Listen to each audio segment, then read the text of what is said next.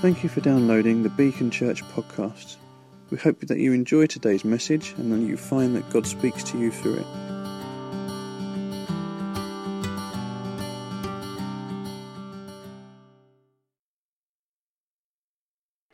yeah. So yeah, I'm Hannah. This moves. This really moves. Um, it's all right. It's all right. It doesn't really matter. I won't touch it. Um, and I guess if you've come, come in this summer, we're doing a um, series on the Reformation. Um, yeah. So um, the um, yeah, the Reformation. So um, that's what we're doing. And basically, the Reformation came about in the time of Middle Ages, so long time ago. And essentially, it was a time when um, the church had um, moved away from a lot of the kind of basic truths that it believed. So, um, if you've been here, you've been hearing about indulgences. That's where people are paying money um, to become right with God, um, or um, a lot of kind of sacraments and kind of religious activities and their own efforts to become uh, right with God, and um, the reformists, so these people who are bringing, um, coming back to what the truth of what we actually um, believe. And um, yeah, I guess I just touched on there really what um, we're doing this series for is because actually to know what we believe and then actually what does it look like for us to, to live that out. And this is the question for all of us whatever time you live it was relevant for them and for us to now what does it look like for us to actually live out these truths um, in this day and age and actually none of us are immune to kind of moving slightly away from them and just a really silly example but you know I was, I'm preaching first time today I was a little bit nervous and I thought um, I had actually no reason to bring my Bible and use it I mean usually electronic on my phone's fine, but this morning I was like, I'll bring my Bible. You know, in, in hard copy, you know, there's a bit more power. And actually, um, you know, just a really silly thing that actually we um, can um, put our trust in something of, of having it imprinted and not electronic. Um, so anyway, um, as you can see, I'm looking at, um, well, um, faith alone. So that's one of the truths um, that we are saved by grace alone, through faith alone, or um, sola fide. And that's the first and last Latin I'm going to say because I don't know anything else. And the passage that I'm looking at is Romans 1, verses 16 17. And that's, uh, For I am not ashamed of the gospel, for it is the power of God for salvation to everyone who believes, to the first Jew and also to the Greek. For in it, the righteousness of God is revealed from faith for faith, as it is written, the righteous shall live by faith. Um, so I'm going to just quickly pray. Um, yeah, Lord, we thank you so much for this message, for the message of the gospel of salvation, for these truths, Lord, that are just as real and important to us now, God. And yeah, we thank you, Father, that we just keep coming back to the gospel, Lord, to go deeper in it and explore it more, Father. And yeah, I just pray that today um, you would uh, encourage us in it, in the hope of good news, that you would challenge us with ever we've kind of gone away a little bit, and um, that you would just change us and, um, yeah, be with us, Lord. Amen. Um, so, so far in this um, series, we've um, focused a lot on um, Martin Luther, uh, who was kind of the main player of the Reformation. And he, um, yeah, basically um, was a monk at that time and brought forward, a, first of all, a lot of this. Um, but I'm focusing on Lady Jane Grey. Uh, and this is someone who came a little bit after, um, but is someone who, um, there she is. Um, apparently it's not actually her, but um, they don't have a picture on her. And for a long time, they thought it was her, so thought I'd roll with it.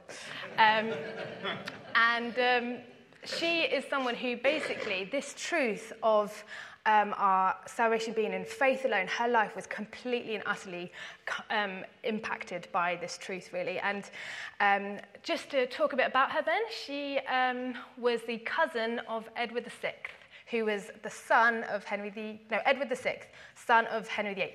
So Henry VIII had all the wives, and he was the one who started bringing about the kind of legal change in the Reformation, um, separation of the church.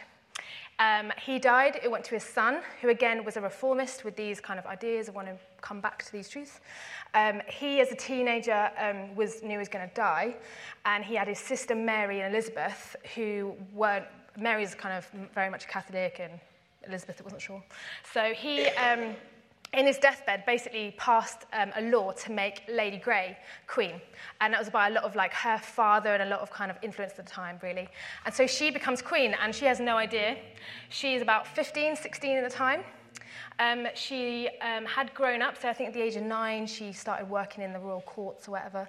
Um, her parents sent her there. She'd got married already for a couple of years, and um, suddenly is made queen. And she's kind of known as the nine day queen because after nine days, Mary comes in and says, Look, I'm the rightful queen. And Lady Grace goes, Yeah, actually, you are, and hands it over. um, fair. And um, she's put in prison.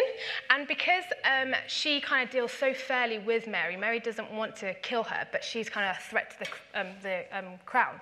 Um, other kind of all the reformists in the area are kind of putting, getting behind her of saying, look, we want her to be queen um, to kind of keep going these changes of the Reformation um, in the nation. Um, and so Mary sends her kind of like personal priest, this guy called um, John Feckenham, and um, he goes to her and tries to persuade her, really, to renounce her faith. So um, she's saying it's only by your faith, not through works, that you're saved and these things.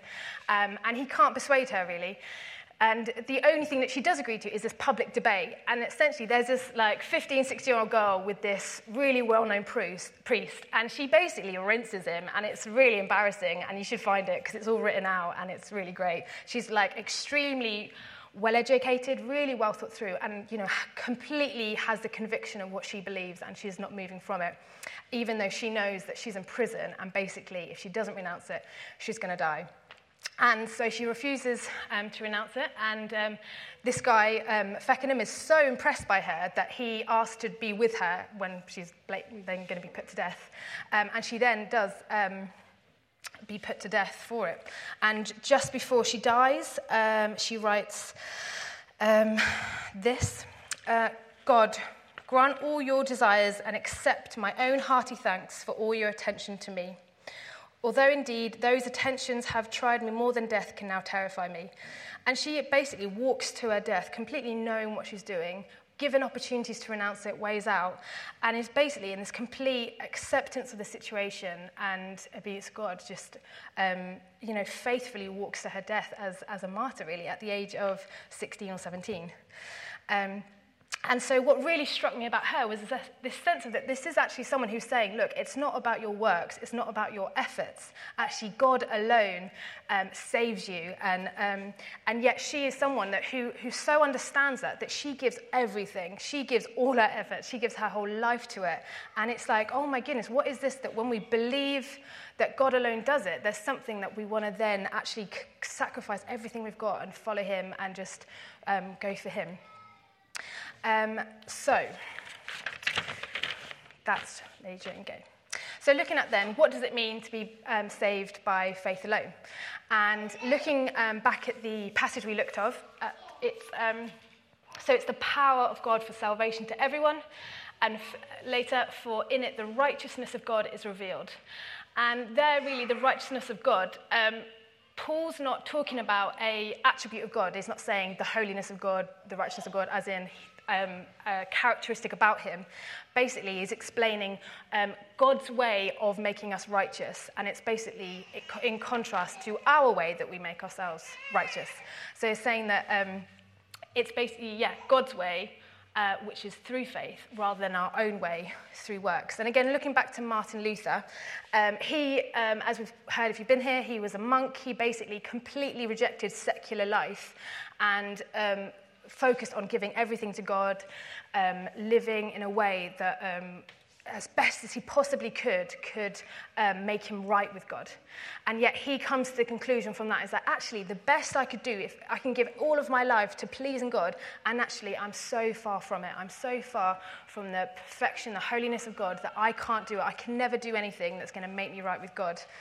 And um, basically, the, the, the, essence of that is it, it's not about us reaching a rock bottom in our life, um, but actually it's us knowing that, you know what, we could try our best, you know, our best possible efforts, and actually still we're looking at God, we're so far from His um, perfection and glory that we can never do it um, ourselves. And um, basically, the kind of equation I see of like the gospel, it's basically so grace. So that's what Pete was talking about last night grace alone. And that's that unmerited favor, that gift from God. So that's like all God in grace, plus faith. And that's just basically our acceptance of our inaction. So completely trusting in Him. Uh, so again, all God, um, and us just trusting Him equals gospel. And it's just like God plus all God. And it's like we just don't get in there at all. And if we do, the equation's gone wrong. and again, um, not the best analogy, but I was thinking about it. Analogy, just thinking about um, the royal family, Buckingham Palace. You've got like their best possible servant who has like served them 30 years or more, um, gets there early, stays late, apprehends their needs, you know, before they do, is like the most incredible servant to them.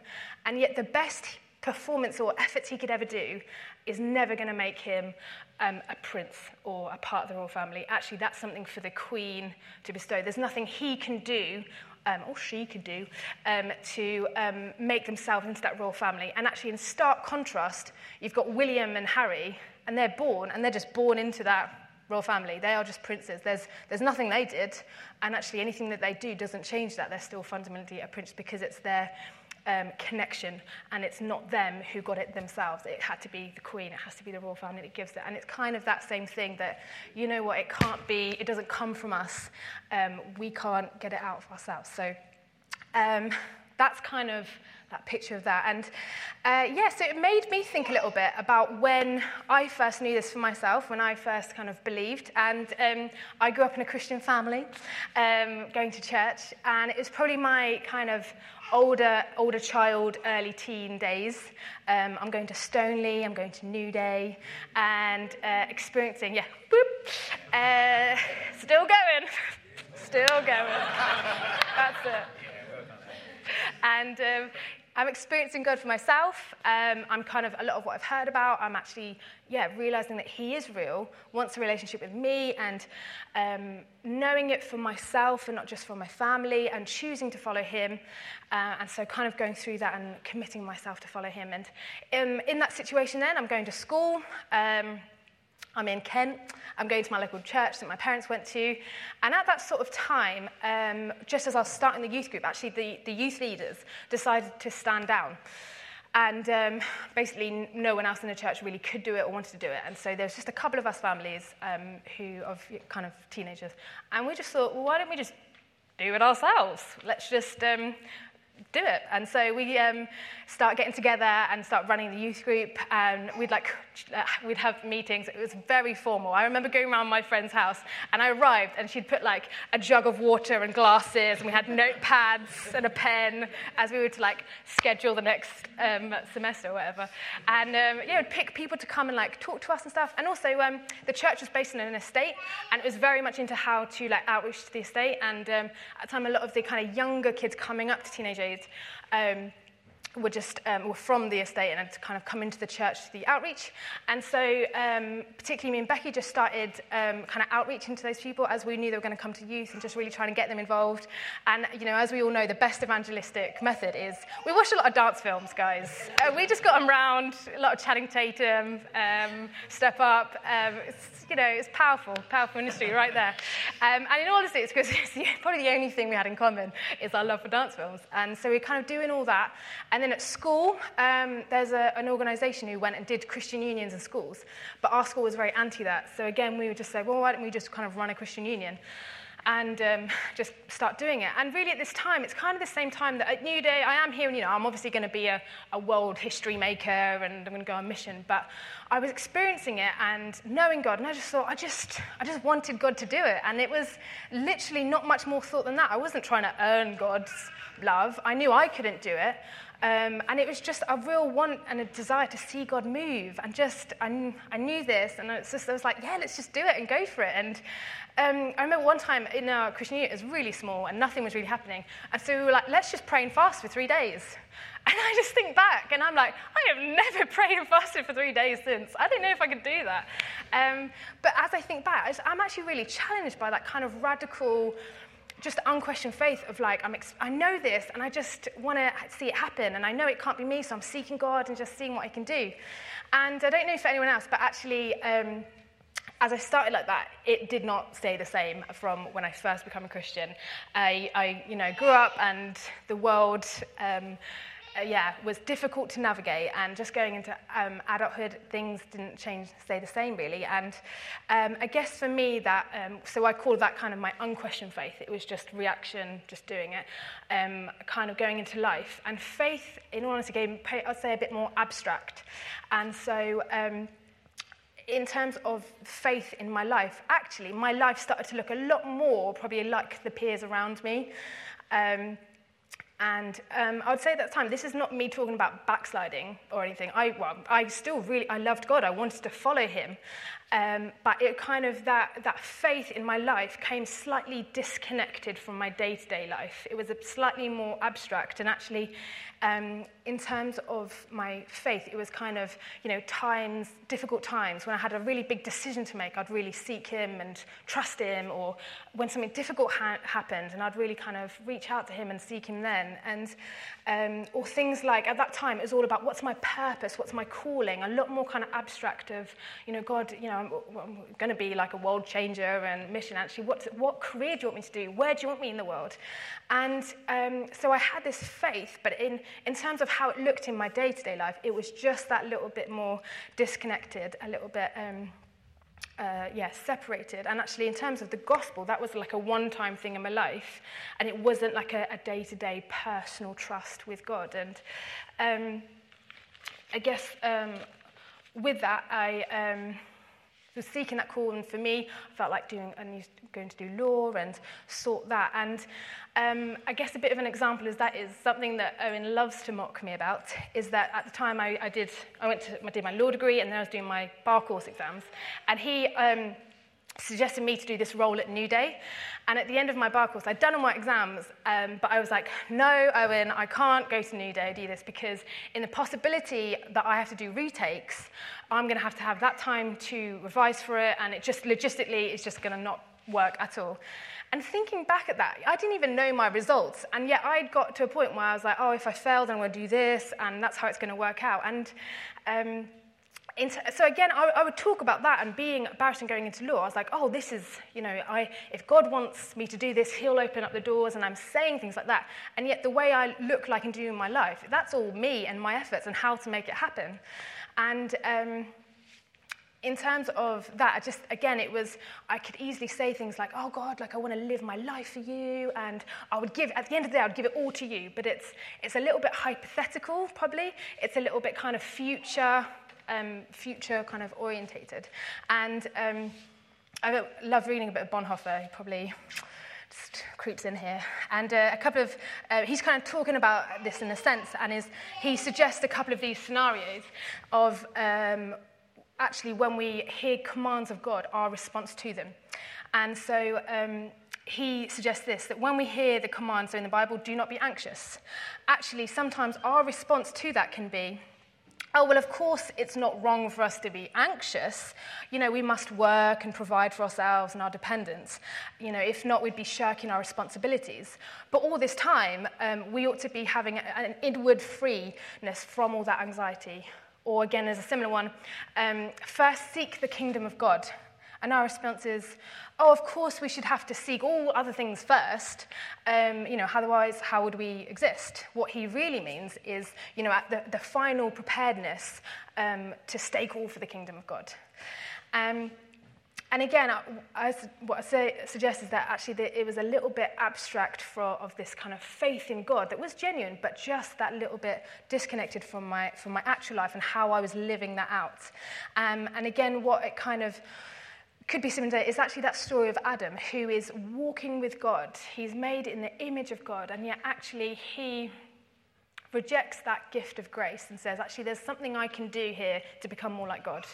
And actually, that, that is then a rejection of God. That thinking of, I'm going to, there's more that I need to do here, um, is that rejection of God and saying, actually, taking on my own efforts. So, what's, what is the problem with this then? It sounds all right, maybe you're not. And um, um, again, going back to um, the passage, um, what it says is that, um, so you've got for in it the righteousness of God. So God makes us righteous. It only can be Him, not us, is revealed from faith for faith. As it is written, the righteous shall live by faith. And faith for faith can also be, in different translations, faith to faith. And what it is, is this picture of actually, it's not works to faith, works for faith, or faith to works. You never get to the point where I'm initially saved by faith alone, and then as I mature as a Christian or as I get going, I then start to put of effort in.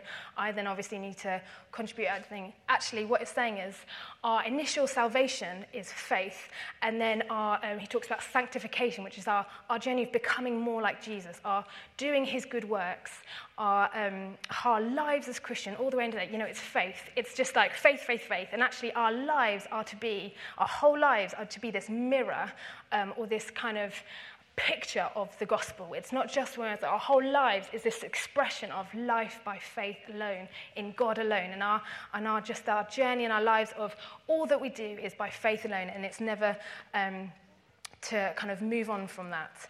Um, and there's again this quote that I love um, that I think is on there. It's really, really long, actually. In all honesty, that's what it is, long. But I just think um, it's just wonderful. Um, you see, look at that. It's tiny writing. Could have done over two slides. Um, but I'll read it out and, I don't know, I'll try and like put some info into it. Um, I live, says the believer. I live in the sight of God. Through his grace, I am acquitted before his judgment seat. I live in his loving kindness, his light, and his love. I am wholly delivered from all my sins. There are no further unpaid debts, uh, accounts against me in his debit book.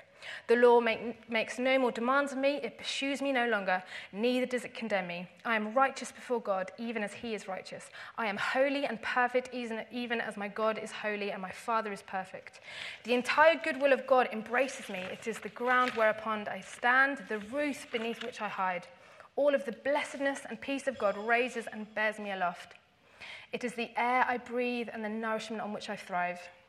There is no more sin in me, and I have ceased con- entirely to commit it. I have a good conscience and know that I'm walking in God's ways and doing His will.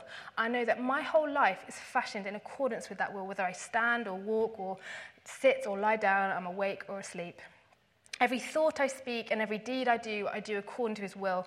Whosoever I be, at home or abroad, it is according to his gracious will. I am acceptable to him, whether I be at work or at rest. My guilt is forever wiped out, and it is impossible for me to incur fresh guilt, which could not be expedited.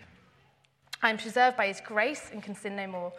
Um, ye death cannot harm me, for I have eternal life, like the angels of God. No longer will my God be wroth with me or rebuke me, for I am eternally redeemed from the wrath to come.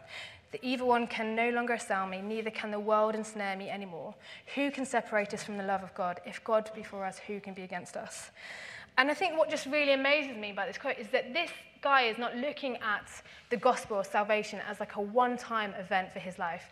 This is just a glorious like picture and reflection of how his life and the gospel is completely just intertwined and is living and breathing through his entire life. And um, the sense of, you know, any sort of calling and will is actually deeply rooted in his day-to-day life. And um, I think that's a bit of what, what, what, we're, what we are called, as in like our, our calling to follow God, is, is to do. And actually, there's a sense that when we read that, I don't know about you, but I, in my own efforts, can't do that. And actually, there's a sense that, again, God calls us not just to salvation, which our best efforts we never can do. Actually, the life that we are called to live, that's not a specific purpose of but that is following God with all our hearts and all our minds and all our souls. Actually, it's by faith alone still. And, um, and that, is, that is it, really. And it's, it's calling to do that. And again, okay, so it's, it's not that we're meant to have abstract faith, it's not that we get saved and then we do it all ourselves, but it's faith to faith. It's our whole lives to be by faith and to be a picture of this. Um, and so, how on earth do we do that? Um, is the question we're talking. And actually, um, again, going back to the passage, it gives us an indicator, and it's saying, okay, faith for faith, as it is written, the righteous shall live by faith. And again, Paul here is actually referring to a specific event back in the Old Testament, in um, Habakkuk 2.4, in fact. And um, this is um, a classic situation of the Old Testament where the Israelites are being invaded.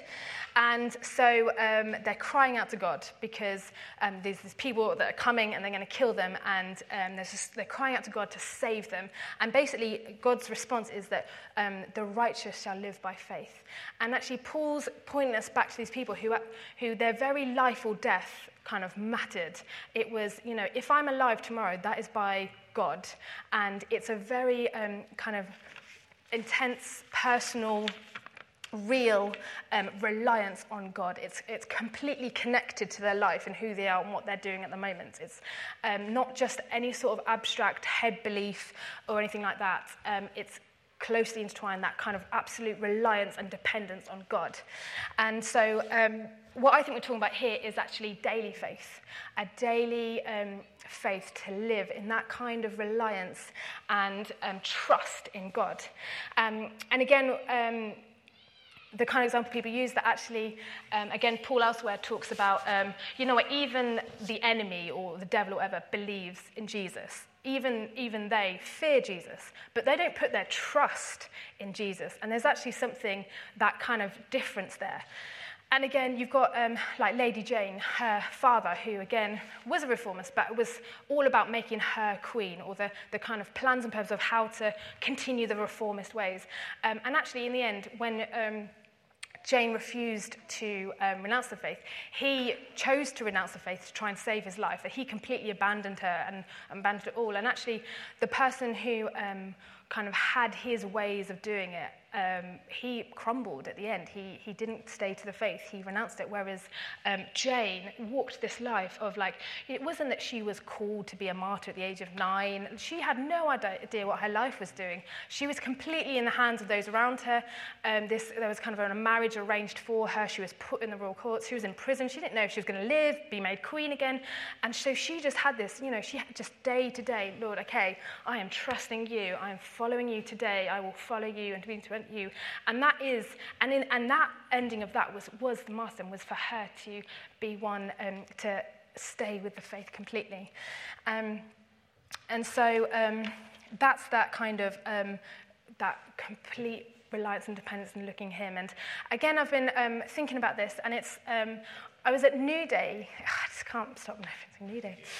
And um, they had this couple called the Glovers talking, and um, they just had this amazing testimony of um, basically they felt God called them to China and um, to do stuff there. And so their response was they had a young family, and um, they were kind of convinced of this call, so they um, they got their kids to like choose two toys and the rest they throwed away. And like they so trusted god and wanted to just um, sh- you know show that they wanted to follow him.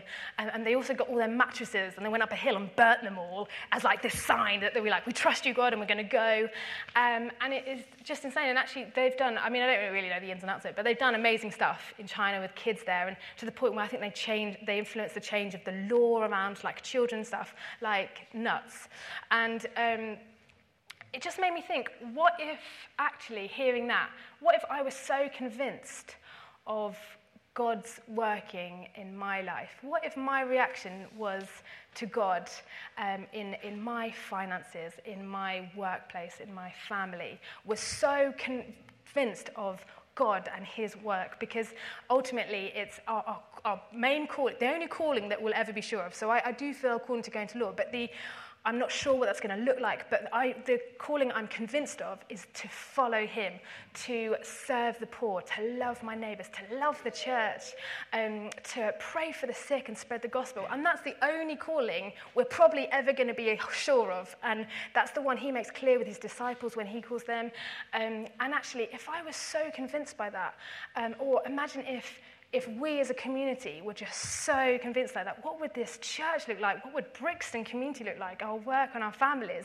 Um, because, again, what, what this is, is it's not us. Our best efforts aren't going to. We know that. That's the gospel. That is our lives. That actually, it's not going to be. It's only by the power of God. And as we've been worshipping this morning, you know, He is the God of the impossible. He does more than we can imagine or even think of. And actually, by putting that trust in Him, by saying to you, actually, that is the only way, and actually, um, us thinking that um, we can try and do our best, um, it's just not um, going to get there and do that. Um, so, um, again, in the irony of me in terms of my journey, so um, I worked extremely hard in these exams and things like that, and um, wanting to become a barrister, it's kind of lawyer. And it's, the, the irony is in that when I was applying for pupillage, which is like the training to do this, um, I obviously I had on my CV the things that I'd worked really hard about, you know, grades, like every work experience going under the sun.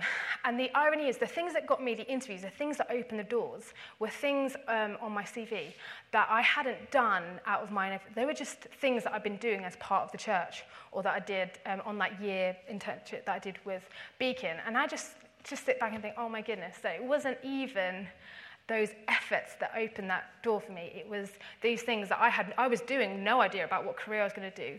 Um, and just that sense of like, oh my goodness, actually to trust God is, is to just fully in the day to day, just say, I'm going to follow you with anything and everything in terms of loving and serving in these ways that actually you have called us to do. And actually, those bigger things, my trust in you is saying, I will trust in you, and I'm just going to focus on loving the church and loving my neighbor and all these other things.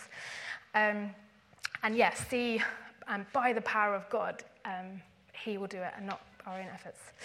Um, so, um, yeah, basically, that's um, a bit of my story and what I think, yeah, is really what it is about um, today in terms of the Reformation, our faith. This is not a one time thing, but our whole lives to be this picture of um, only by faith. And, um, and so for us today, just for those um, you know, if you're in that, if you're kind of thinking, actually, I'm a bit abstract, my faith a little bit disconnected, it's, um, you know, actually to, to look back to God and just say, I trust you. And actually, it's not a, um, again, I'll, I'll give you my all, but because that is that even our is that our connected faith. But it's like today, God, today I give you today, and and also for the rest of us, it's just so much hope because it's God who's going to do it, and actually it's us who can't do it.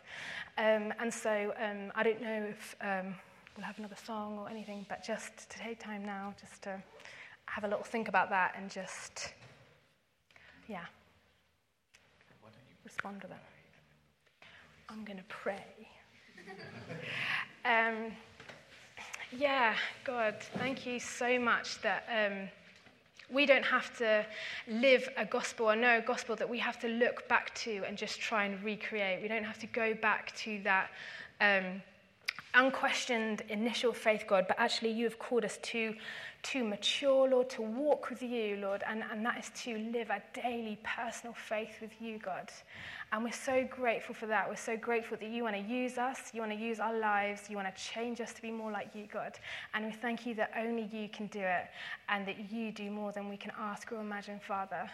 And Lord, we just pray, God, we just, yeah, want to give ourselves to you again, that we say that we trust you, Lord. And, um, we want to follow you, God. And I just and we just pray, Lord, that you um, may be that God that we um, completely and utterly rely on we, that we devote ourselves to you every, every day, Lord. That any areas of our lives, Lord, that we're just thinking of right now, God, we give them to you, God, and we pray for your power in them, God, and not our own efforts, Lord. Thank you, Lord. Amen. You have just listened to a Beacon Church recording. If you would like more information about us, our vision, the team, or upcoming events, please visit our website, which is beacon-church.org you can email us at office at beacon-church.com or find us socially on Twitter, Facebook and Instagram. You are welcome to share this recording as you wish, but please do not make any edits without express consent. Thank you.